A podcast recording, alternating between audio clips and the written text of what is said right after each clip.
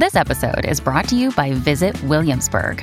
In Williamsburg, Virginia, there's never too much of a good thing. Whether you're a foodie, a golfer, a history buff, a shopaholic, an outdoor enthusiast, or a thrill seeker, you'll find what you came for here and more. So ask yourself, what is it you want? Discover Williamsburg and plan your trip at visitwilliamsburg.com.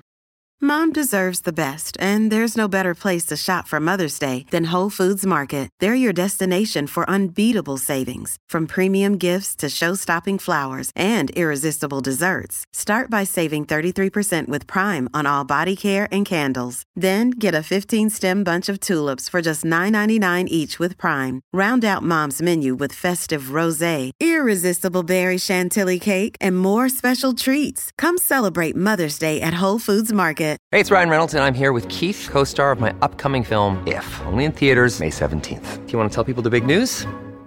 All right, I'll do it. Sign up now and you'll get unlimited for $15 a month in six months of Paramount Plus Essential Plan on us. Mintmobile.com slash switch. Upfront payment of $45 equivalent to $15 per month. Unlimited over 40 gigabytes per month. Face lower speeds. Videos at 480p. Active Mint customers by 531.24 get six months of Paramount Plus Essential Plan. Auto renews after six months. Offer ends May 31st, 2024. Separate Paramount Plus registration required. Terms and conditions apply if rated PG. Welcome to the New Books Network. Welcome back to New Books in Political Science, a podcast on the New Books Network. I'm Susan Liebell at St. Joseph's University, and today I'm joined by Dr. Sara Chatfield to discuss her new book, In Her Own Name The Politics of Women's Rights Before Suffrage, published by Columbia University Press in 2023. We often narrate the history of women's rights in the United States by focusing on the fight for suffrage. Yet, starting as early as 1835, states expanded married women's economic rights. How were these statutes passed at a time when women's political power was severely constrained, including no right to vote in most states, with limited national coordination? Dr. Sara Chatfield argues that married women's property rights reform occurred through a two level process. Within each state, policy developed and cycled through different state level institutions. And without explicit coordination, these policies spread throughout the states with institutional actors borrowing, copying, and learning from the successes and failures of other states, such that all states passed some reform by 1920. Dr. Chatfield's important contribution to the American political development literature shows how male legislators pursued legislation that served their own interests and how state legislatures and courts interacted to create property reforms essential to changing economics, the project of permanently seizing land from Native people, and protecting slaveholding women and their families from economic instability. The reform of property rights included both property as commodity and also a means of social control and order. Dr. Chatfield's book furthers our understanding of how gender, federalism, and liberalism interacted in the development of state power. Dr. Sara Chatfield is an assistant professor of political science at the University of Denver, where she teaches classes on American politics and law. Her research interests focus on American politics, especially American political development, gender and politics, and methods. I am delighted to welcome her, a true listener of the podcast, to the podcast. Welcome, Sara. Thank you so much. I'm really excited to be here and um, excited to have this conversation. Uh, you thank a lot of authors who have been on the podcast, and some of them are on the back cover of your book, uh, endorsing it as a great book. So, uh, and I now endorse it as a, a, just a terrific read. I enjoyed it so much. Um, let's start with how you came to write about women's property laws in the in the first place. How did how did you come to this? Uh, thank you so much um, for such nice comments about the book. And um, so, this is a book that came out of my dissertation project. And um, I knew you were going to ask this question. So, I was actually looking back at some of my very old um, files on my computer about from the start of my dissertation and learned I'd sort of forgotten that I um, had originally had this idea that I was going to talk about the role of courts across many policy areas, all of family law, all of labor law. I somehow had financial regulation in there, which I know nothing about. Um, and um, obviously, that was probably about 10 books. Um, but um, I started um, reading about family law very broadly, um, just to kind of see what I wanted to do with the dissertation project. And I started reading some stuff about married women's property rights and realized that was something I had never learned about in school, uh, even at the PhD level, right? Um, it was something I was totally unfamiliar with. Um, there's a book by uh, Marylynn Salmon, Women and the Law of Property in Early America, that's that book is actually about the period before I write about in the dissertation and then the book, um, looking at women's property rights in colonial America largely, um, and sort of right after the founding. Um, but I was just so fascinated by this huge history of women's rights that I really had no knowledge of at all. Um, and that spurred me then um, to want to read and learn more. So that's kind of the origin story of discovering wow, there's this whole history of women's rights that I really had never been on my radar, even as someone who was very interested in gender and law. Um, what I love about your origin story is, well, I mean, we'll get to later why this book is so important, but in a lot of ways, you sort of understood that as a graduate student. So, what you were approaching with those, you know, 10 different topics and 10 different books, and the understanding that you really could only do one, but it would tell you something about the wider picture. I, I think that's kind of that's that's that's brilliant.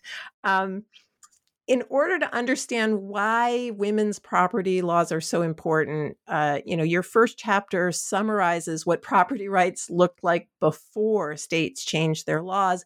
And, and my students are always puzzled by coverture, uh, as it makes no sense to them that women wouldn't control their wages or their property that they brought into marriage. And and you do a terrific job of describing uh, what you call the chapter life under coverture and, and how these legal reforms affected the everyday lives of people but also economic political and social regimes that are depending upon that patriarchy. Um, uh, so can you tell us just a little bit about what life looked like before any of these uh, reforms? Yeah, so I think the important thing that I learned in uh, doing research for this project was that it wasn't just about property. It was this idea that once women got married, they sort of got this whole different legal status. Um, so they did lose control over their property. Ownership of that um, went to their husband, but they also couldn't sign a legal contract. Um, they couldn't appear in court under their own name. If they were going to appear in court, they had to be joined um, by their husband. Um, and so it went beyond just, oh, can I own a plot of land, um, to this whole host of legal disabilities that really affected all aspects of their life.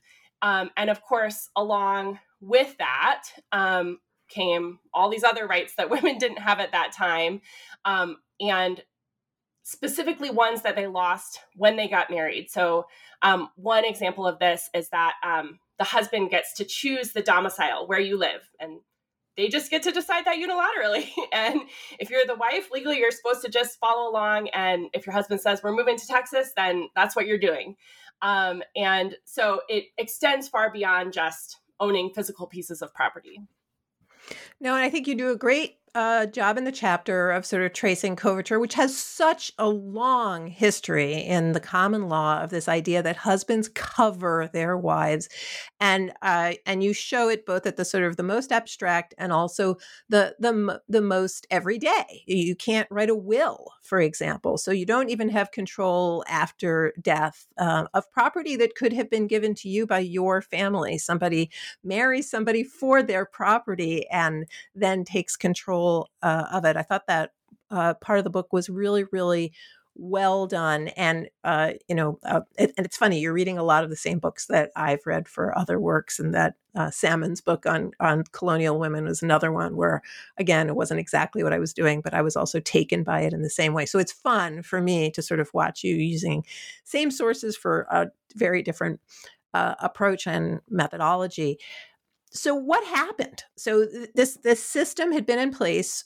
uh, not in England and in um, uh, and in the colonies, and then in the early republic. So why is it that this system, which was holding together, as you say, so many different things, it, it, it it wasn't it was family law it was economic it was political all of these things tied together so so what happened? Why why did anybody change this? Yeah, great question. Um, and that's really the the puzzle behind the book of women couldn't vote to get a change here. They could organize, and they did sometimes, but they really were very politically powerless in many ways, um, right? And so ultimately the answer I come to is male legislators had incentives to do this, and those varied pretty dramatically in different parts of the country. But this became a policy solution that they were kind of able to see as, oh, this could solve this problem that we're having in our state. Um, so, for example, um, a lot of Southern states explicitly incorporated ownership of enslaved people into their Married Women's Property Acts. So, obviously then those laws are meant to benefit white women slave owners um, and black women who are enslaved are the subject of those laws. Um, in other parts of the country other things going on um, and i can talk about um, some of those different motivations but ultimately what it comes down to is male state legislators and constitutional convention delegates for state constitutional conventions are seeing hey this is a solution that could solve a variety of economic and social problems that we're encountering in our state. So one of the strengths of this book is that it doesn't rely on one case study, and uh, and and you address some of the methodological problems of looking at only one area, for example, the Northeast, or only the South, or only the West. And the book does all of it. Um, but before we go there into the into the breath, uh, let me just ask because so many people have not read the book as they're listening to this. Just give us an example of which state like which state came first and w- what were they doing and will we be surprised by which which states are doing this first and and i should say that there were places in the united states uh, in the colonies pardon me that that did allow women to vote I, i'm from the proud state of new jersey new jersey had a tradition of women's suffrage that went away after the constitution so so it's the, the the the colonies, the early republic, there's variation, and you credit that throughout the book. But just to kind of get us all grounded, like what, what's one of the states that came first, and what was going on there? Yeah, so Mississippi is the first state to pass a married women's property law that lasts. Arkansas actually passes an earlier one as a territory, but it, it goes away a few years later when they um, become a state. Um, so Mississippi is the state I really focus on in the book since their their law is more enduring. Um, and what's interesting about this state, I think most people wouldn't imagine, oh, Mississippi is going to be at the forefront of granting new rights um, for women. Uh, one of the things that happens there um, is that uh, the Chickasaw Native tribe is in that state, and they're um, a few years before they pass the law, there's a court case where um, a Native woman who owns an enslaved person is suing to say, hey, under my tribal law, I should be the owner of this enslaved person, not my husband. Um, so a lot of uh, complicated things going on with that case.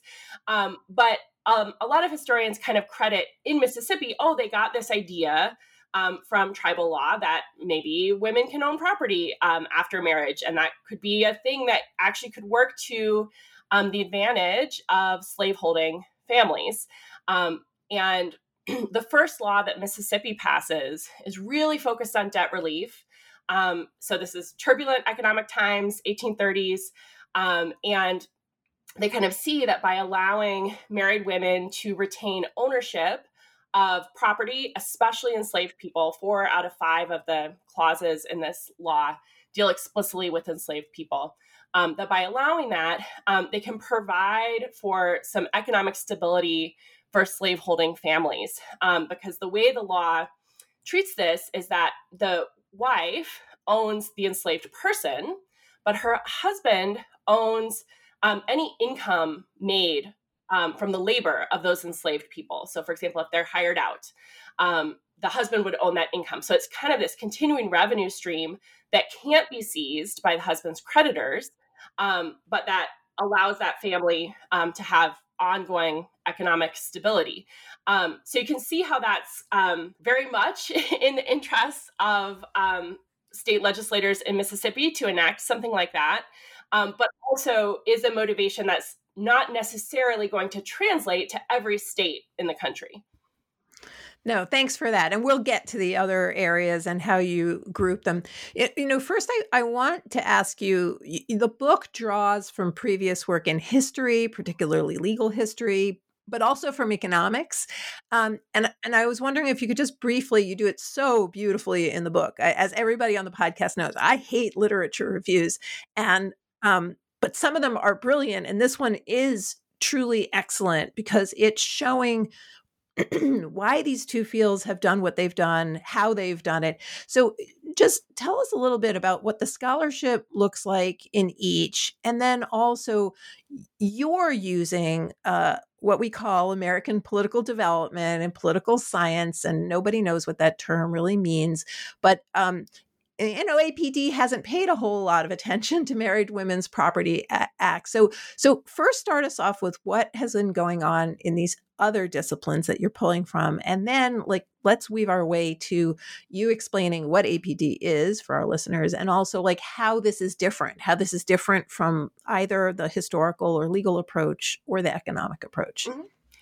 Yeah, so I would say when you look at the historical literature, a lot of it is very focused on here's the specific things that happened in one state or at least one region.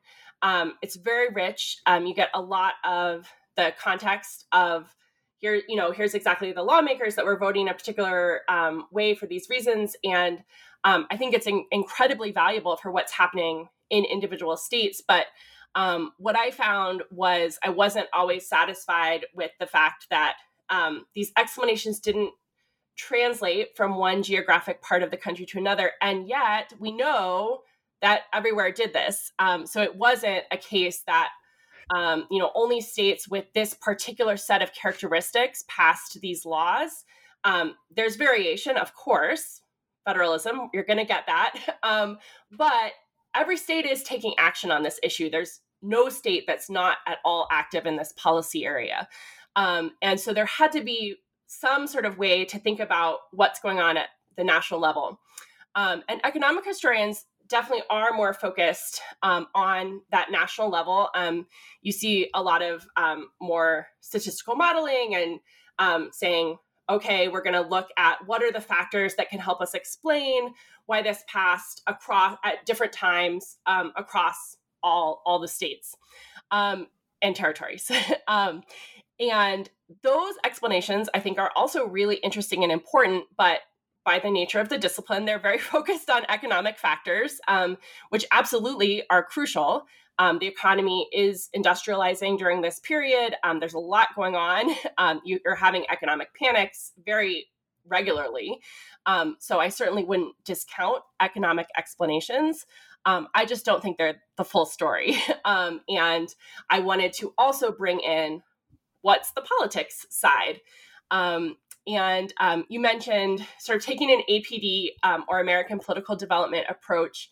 Um, and I will say at um, conferences I've been to and just conversations, there's um, so much disagreement of exactly what this means. I tend to take a pretty broad view of we're talking about American political history. Some people would take a narrower view and say, um, you know, it has to be about very specific types of developmental processes. Um, but to me, it's about thinking about um, US history, um, in particular, uh, the American part, um, and thinking about how things develop over time with attention to political and institutional variables. Um, and so that's what I'm really trying to do here is to think about both what are the motivations of these male political actors who have the power to do something? Why, why do they want to? But then also, how are those motivations channeled through state level political institutions? Because they're not just acting in a vacuum and saying, I want this, it will be law. Um, they're working through uh, particular institutions. And so that's um, something I really wanted to try to capture in the book as well. So, one of the things I really found interesting about the book is how it is that you're, on the one hand, using APD to, uh, along with the economic and the historical research, and, and showing how this case allows us to know something more generally about the development of state power. And I I, I love how you lay out in the introduction the ways in which APD has both contributed but both not really looked at this case a really important case sort of hiding in plain sight and and you talk about how looking at this case uh, allows us to have a better understanding of the role of federalism and state institutions generally in the development of individual rights and state power. Uh, you also say that this is a really important example of the ways in which the state employs identity, here mostly race and gender, to build state power.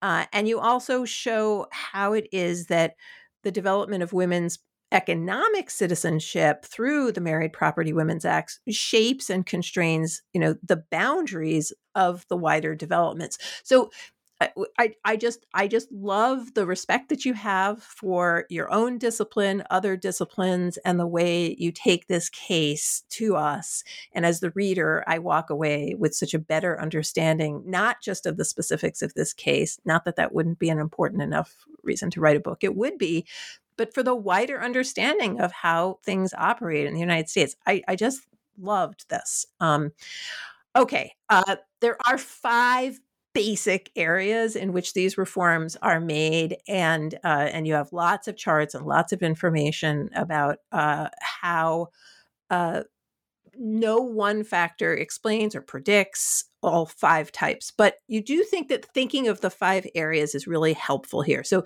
just walk us through briefly what the what the five are yeah, so um, there's a lot of different ways you could break down these laws, but I try to put them into these five categories. Um, so the first one is the one that I was talking about in the Mississippi um, early law.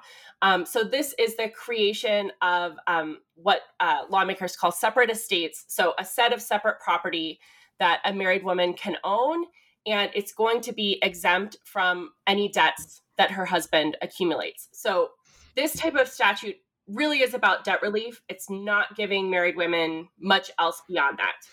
Um, and then later, you start to see statutes that give married women control and management power over that separate property that they have. So now they can mortgage it. Um, they um, can do other things with it beyond just owning it. um, uh, and then connected to that is another type of law that's focused on ownership of earnings and wages. Um, and it turns out that this has to be dealt with separately in the law because wages had historically been seen um, as really in a different category than um, physical property, um, like a, a, piece of real estate, right? Um, and so initially, um, states really see this as earnings are about the labor that you do. If you're a married woman, your labor all belongs to your husband.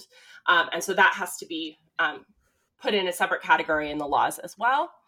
Um, and then related to um, earnings um, is sole trader laws. So these are laws that allow women to um, operate businesses and sign contracts independently. Um, and sole trader laws themselves, um, as a category, actually go way back. It was the case that even in colonial times, women could operate as sole traders, as independent business women in limited circumstances, like if their husband uh, disappeared and abandoned them, they might be able to do that.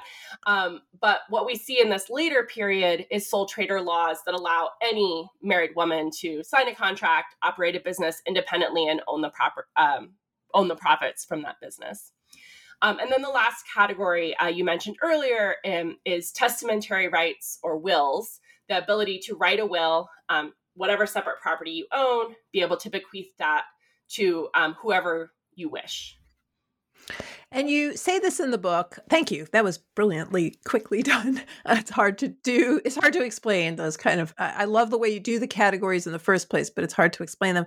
And and and you say that look, there was really creative work done by women under these laws to evade them So there were all sorts of ways in which people did, in fact, control their wages or their property or marry somebody who they really weren't married to in order to then create a sham.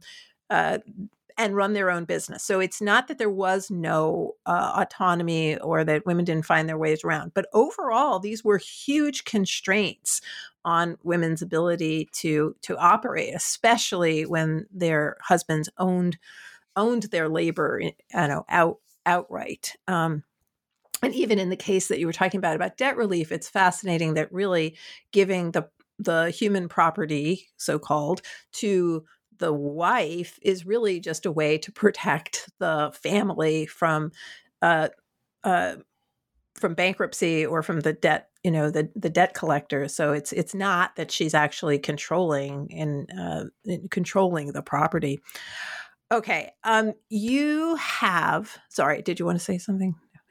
Okay okay so uh sorry about that. So chapters 3 and 4 look at the reform of married women's economic rights in the state legislatures and the state constitutional conventions. And, and these are based on case studies, and you, you have them arranged in um, uh, geographic areas uh, Mississippi, South Carolina, and Florida for the South, New York and Ohio for the East Middle Atlantic, and then California, Nevada, and Colorado. I hope I'm getting that right.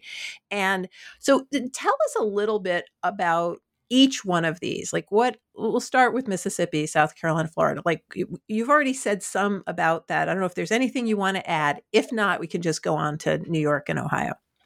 Yeah so um, i guess what i'll say is something that's interesting about the south is you have states like mississippi that not only passed the first law but mississippi actually over time expanded their married women's economic rights dramatically um, so that by the 1880s, you had newspapers saying they have the most progressive law in the nation. It's not just debt relief anymore. Obviously, by 1880, enslaved human property is not part of the law. Um, instead, you have um, a statute that's really saying married women don't have any disabilities from coverture with regard to their property um, any longer. Um, and you can compare that to other states in the South, like Florida um, is an example of a state that was an extreme laggard. Um, although they passed a debt relief law early, they actually did not pass a control and management statute. So, the type of law that's actually giving married women control over their property until after the 19th Amendment in the 1940s. Um, so, the South is kind of this um, exercise in extremes um, in terms of what's going on there. Um, and then in the Northeast um, and Midwest, um, I think one of the big things you see there is that there is a lot more involvement from women themselves because there are more active feminist movements, suffrage movements. Women are doing um, a lot more of the organizing themselves in these areas. Um, and I think that does help explain some of the earlier laws um, or the earlier passage of laws um, in the Northeast, um, especially of the type of laws that granted more to women that weren't just the family debt relief, but that were doing more um, to actually grant um, power to women. So New York is an example of this, um, where um, they were um, one of the earlier states to um, actually allow women to do things with their property and to have earnings. and it's still definitely you can see the impact of the male legislators and convention delegates in that state but you can also more so in that state see all right here's where women are actively organizing as well. Um, and so there i think um, you do see in the timing um, more of an impact of that sort of movement based um, story. Um, and then in the west it's interesting because it's not that um, you don't have a women's movement because it's sort of a, a culture of not wanting to grant women right, women's rights but often it's just women don't exist there during this time um, on the frontier. Um, it's a heavily male dominated society because it's heavily male in terms of population. Um, there's an interesting um, quote from um, one of the early governors of Colorado saying, We've never tried a society like this. Like, h- how do you do a society that's so predominantly male? And how do we um, and you see um, convention delegates and um, lawmakers actively talking about how do we get women here? How do we attract them to come to our part of the country? um, because we can't function just as a male society. Um, and of course, a big piece of that is um, the settlement of the West, uh, the dispossession of native lands, and the idea among both national and state political leaders that you can't have um, a settler society and you can't have this project of taking native land only with male settlers. You need families. Uh, women and mothers in particular are seen as this civilizing force um, of they're going to be the ones that will um, actually make the settlement of the west sustainable um, and so that's then obviously a very different motivation than what you see um, in other parts of the country and I'll just note that that the air quotes that uh, Sara was using uh, around civilized uh, didn't didn't show up in the in the in the radio version of the the audio version of this. So, uh, and and and it's interesting because you know suffrage we see very early uh, suffrage in some Western states to create an incentive for women to come to the states to make them more uh, uh, desirable. So, do we see that too? Was any of this a way of saying, like, okay, you could come out here and you would have more control? Is that is that one of the motivations? Yeah. So there's an interesting um, California Constitutional Convention delegate who um, I'm not looking at the exact quote, but says something along the lines of this is the best measure we could pass to get wives. If you're already married, maybe you don't care, but I'm single. I don't want to be single forever. uh, this is our way to do it. Um, and so, yes, you absolutely um, do see this as sort of being explicitly talked about um, as um, we need to compete with other parts of the West and um, and with the East, and trying to get um, get women to be willing to move out to the West. and another factor that's part of that is that um, some of the Western states, California in particular, had been under Spanish law um, prior to statehood um, at, at, at, some part of their history. Um, and under that um, branch of law, so coverture is falls under the common law, which comes from England. Um, Spain has a different system, uh, civil law, which, in terms of practice, married women still had a lot of problems with having rights under that. Um, but it was somewhat more forgiving in terms of the letter of the law, um, in terms of property ownership. Um, and so those places that um, had a history of civil law, um, so either um, Spanish control or French control in Louisiana, do have a little bit of a different path. And they talk about, for example, in California, when when they become a state, um, they adopt the common law generally as part of statehood, but they say, well, we're going to have to carve out an exception here. We can't just sort of impose coverture on all the women in the state who, for their whole lives, have been living under the expectations of a civil law approach to um, marital property. So, so, so far, uh, and you're very, very clear about this in the book, most of these reforms really affected white women and their ability to own their wages, to control the distribution of their property through wills, et cetera, and in the South and elsewhere to own human property. Did the reforms have an effect on Black Americans? Did did they expand rights for Black women uh, anywhere in the uh, in the the states and, and territories?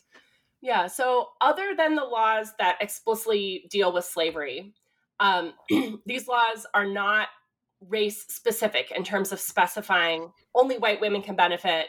Um, obviously, there's implications of that if you have a law dealing with enslaved human property, but um, the, the laws themselves are race neutral. But what I argue in the book is that the impacts of the laws aren't race neutral. So, certainly, if um, a black woman has a huge amount of property in 1890, let's say, and gets married, that's going to benefit her. But when we think about what the property distribution looked like, um, and also what property law around the country was doing much more broadly than married women's economic rights, um, enacting laws that protect um, people who have property is largely benefiting white women and white families just because of the distribution of property that exists. Um, and in particular, um, and um, this is an important point that comes from um, a forthcoming book from uh, Chloe Thurston and Emily Zackin. When you have a law that protects um, land of debtors, right? That's sort of locking in the ownership structure that exists at a particular moment in time and not potentially freeing up land or real estate to be sold to other people. um, and there's obviously reasons to want to have laws like that. Um, but a consequence of it is that if you start with an unequal distribution of property, you're going to perpetuate that over time. And in the US in particular, that's going to have racial implications. No, that's uh, very, very helpful. Uh, before we leave these chapters, because they're really, really rich chapters in terms of how you uh, uh, create these uh, descriptions of the of the three geographic areas. Do, do, you want to say a little bit about the methods that you use and the kind of data that you're pulling from to create these amazing charts that show us the differences among these areas and the states within those areas? Yeah. So one thing I realized with studying the 1800s is uh, it's a lot harder to get data than it is studying modern periods um, and so really what i'm trying to do is see what are the different pieces of evidence that i can bring together and there's not going to be one statistical test that is just going to explain it all and tell me oh here's a clean causal inference um, that's my story um, but really it's about bringing together lots of different pieces of things um, so one of the things that i did as part of this project was to collect um, the text of the statutes for each of these five um, categories that I talked about earlier. Um, that was quite a detective project of looking through old statute books and sometimes emailing state libraries and being like, help, uh, what is this? Um, and uh, got to correspond with some wonderful librarians who uh, were very helpful. Um, so that was one piece was actually figuring out what is the text of these statutes, um, what, do, what do those statutes look like, and then based on that, you can kind of see where are states borrowing from because they basically may have copied wholesale um, a law from one place to another.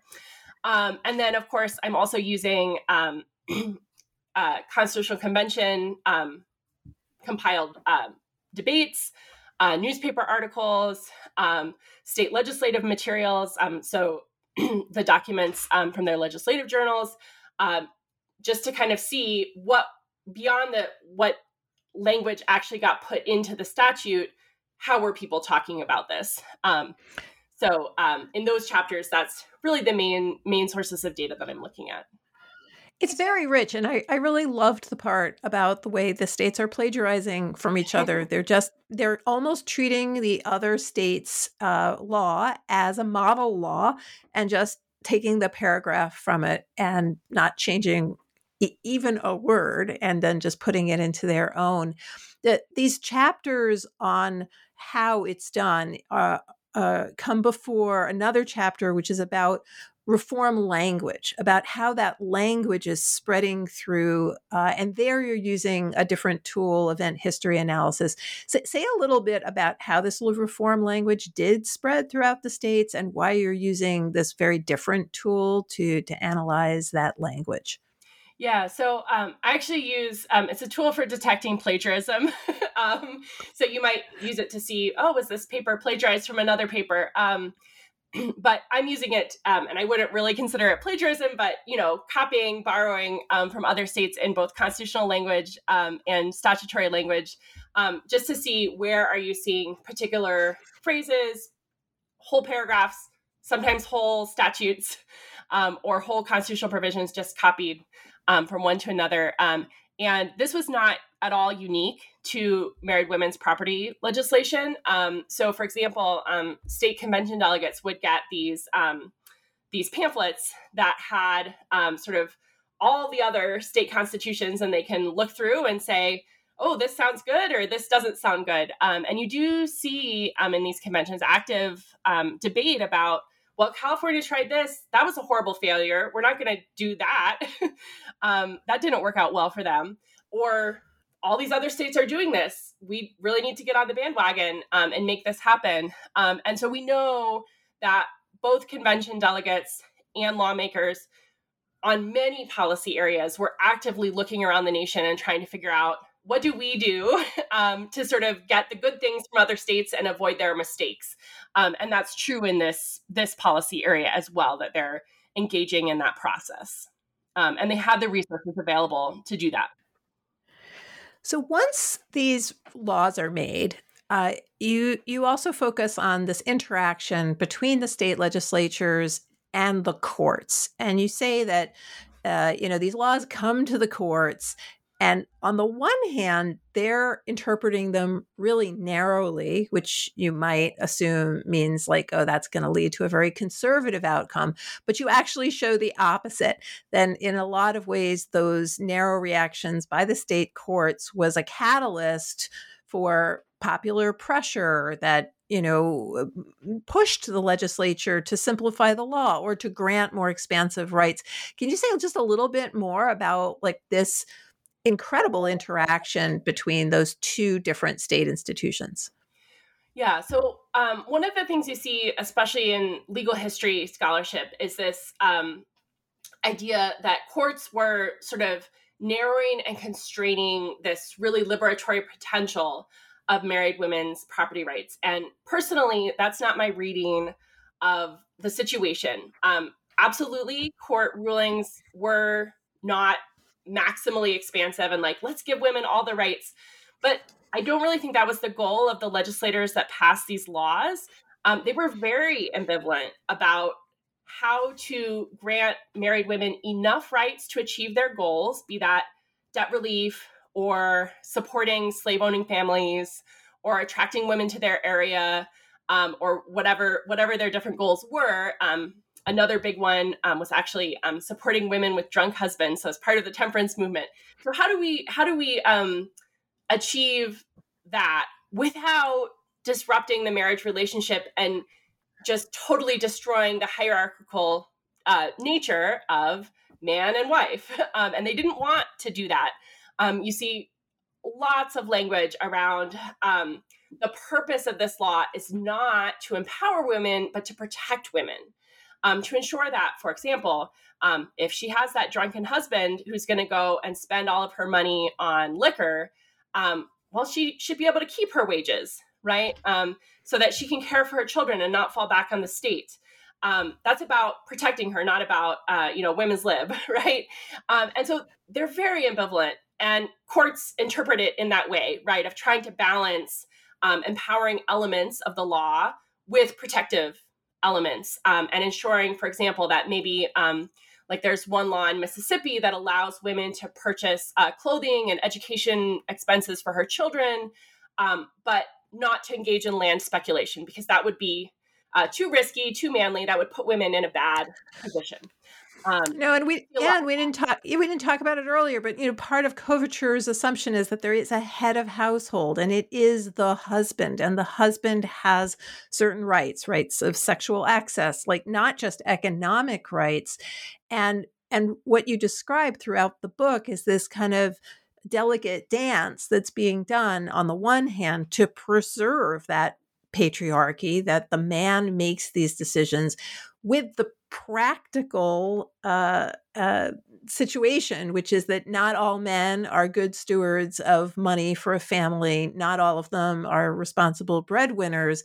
And so the state is trying to stop one thing while holding on to the other. And I, I really think the book just, just does a great job of going back and forth with that. Just it's it's it really gave me such a uh, I feel like I know quite a bit about this, and I walked away feeling like, wow, my my my view of this has changed, expanded. I've got a million great examples for the next thing that I write or class that I teach. Um, and I should say that this is a book that people should be looking at for their research, especially legal scholars. Actually, you have a huge overlap with certain kinds of legal scholarship that they should be reading you as you're reading them.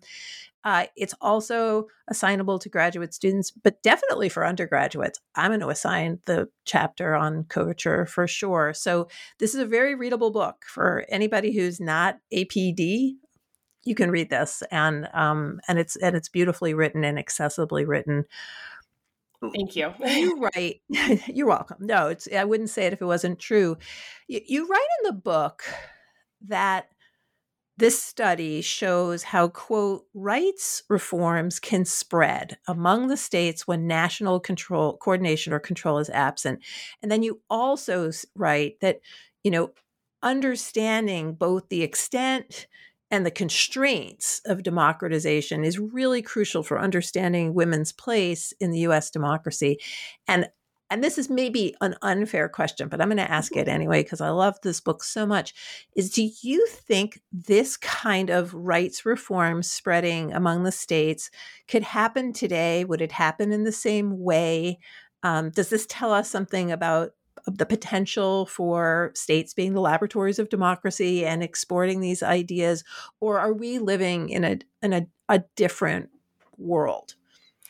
Yeah, so I, I would say one of the big differences when you would look at the modern period is that parties are so nationalized and polarized. um, and it's, I think it's harder for me to imagine this particular pattern of policy borrowing where not only was it a state level policy that Congress wasn't working on, um, but you also you occasionally had national parties and their platforms including allusions to this um, but it really wasn't something they were active on um, and we see at the state level democratic um, state legislators and governors republican state legislators and governors um, working on this issue. It wasn't um, highly polarized in the way we think of politics today. So I, I think the national parties piece is one that would um, really influence this type of policy adoption in the in the modern context but um, I do think a piece of this that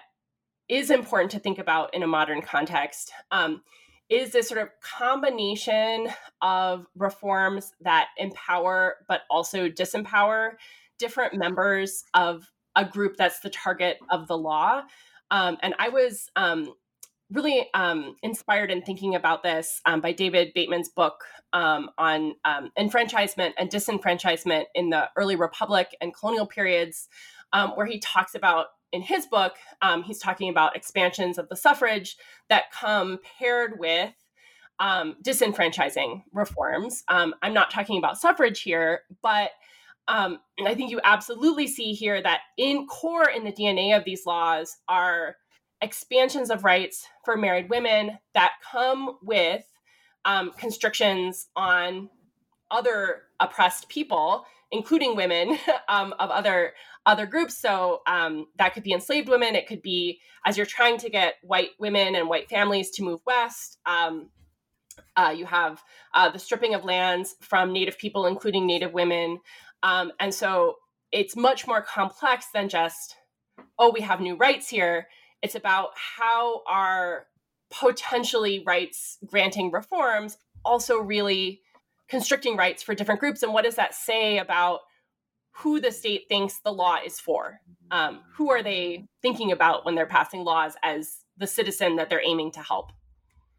Yeah and i love how you just took this head on in the book. I mean you said that you found doing the study depressing that it shows uh, not a lot of agency for women and reform that's done but mm, reform that's done to remove agency from black americans and from native peoples and in you know in in the using women's uh, these reforms as a, a, a, way of getting at other things that are, are are are are not to be celebrated. Okay this might be a comment maybe it's a question but as i was reading the book when i by the time i got to the end i just couldn't help but wonder the impact it would have on the project of originalism since uh, these changes begin in the 1830s, but they're not complete by the 1920s. And and I I I always have in my ear uh, Justice O'Connor, who uh, passed away and not so long before we're recording this podcast.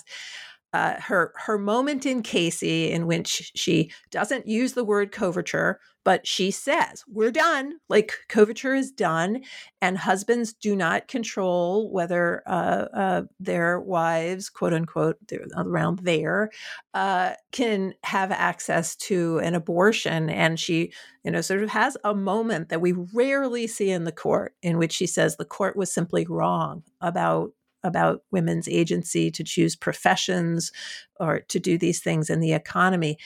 Uh, but we're now living in a very different world than Justice O'Connor, you know, gave us on the court. And there's so much more interest in, well, what was happening in 1791 and what was happening in 1868 as these two goalposts.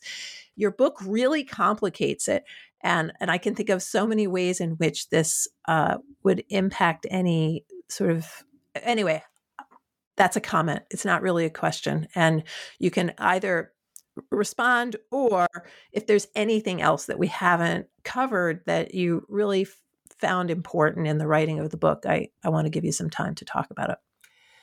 Uh, thank you. Um, I mean, I guess what I'll say to the comment is I totally agree.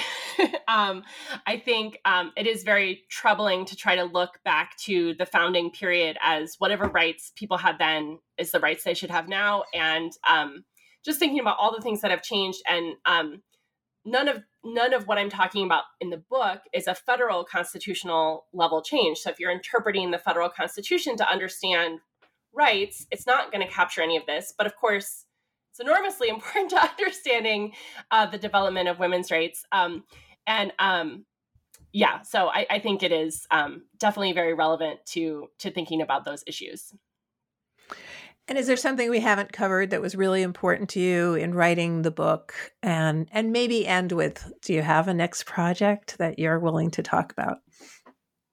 So I guess the, the other thing I will add is um, the second piece of the court story.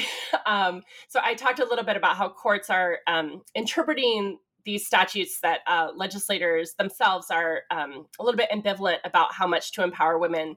Um, but what you see is that when they interpret those uh, laws in narrow ways, you end up with almost absurd results. Um, there's an amazing um, case from 1874 um, in which a creditor had had a married woman sign a loan document promising that she would use this loan money for specific purposes that were allowed under the law.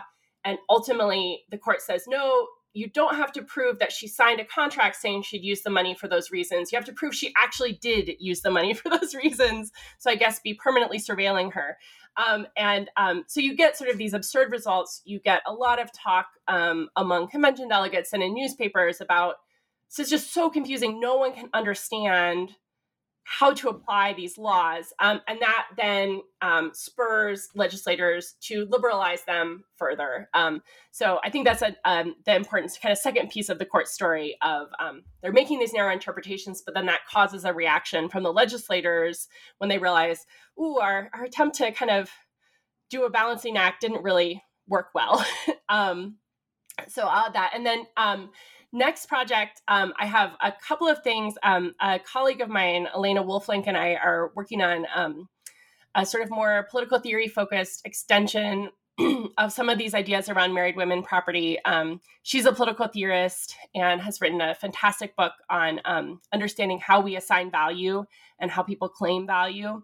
And so we're looking um, in more detail at some of these cases from the US as well as from Britain around how these cases look at the value of married women um, as as um, as people who uh, might be able to take out credit and also the value of their labor.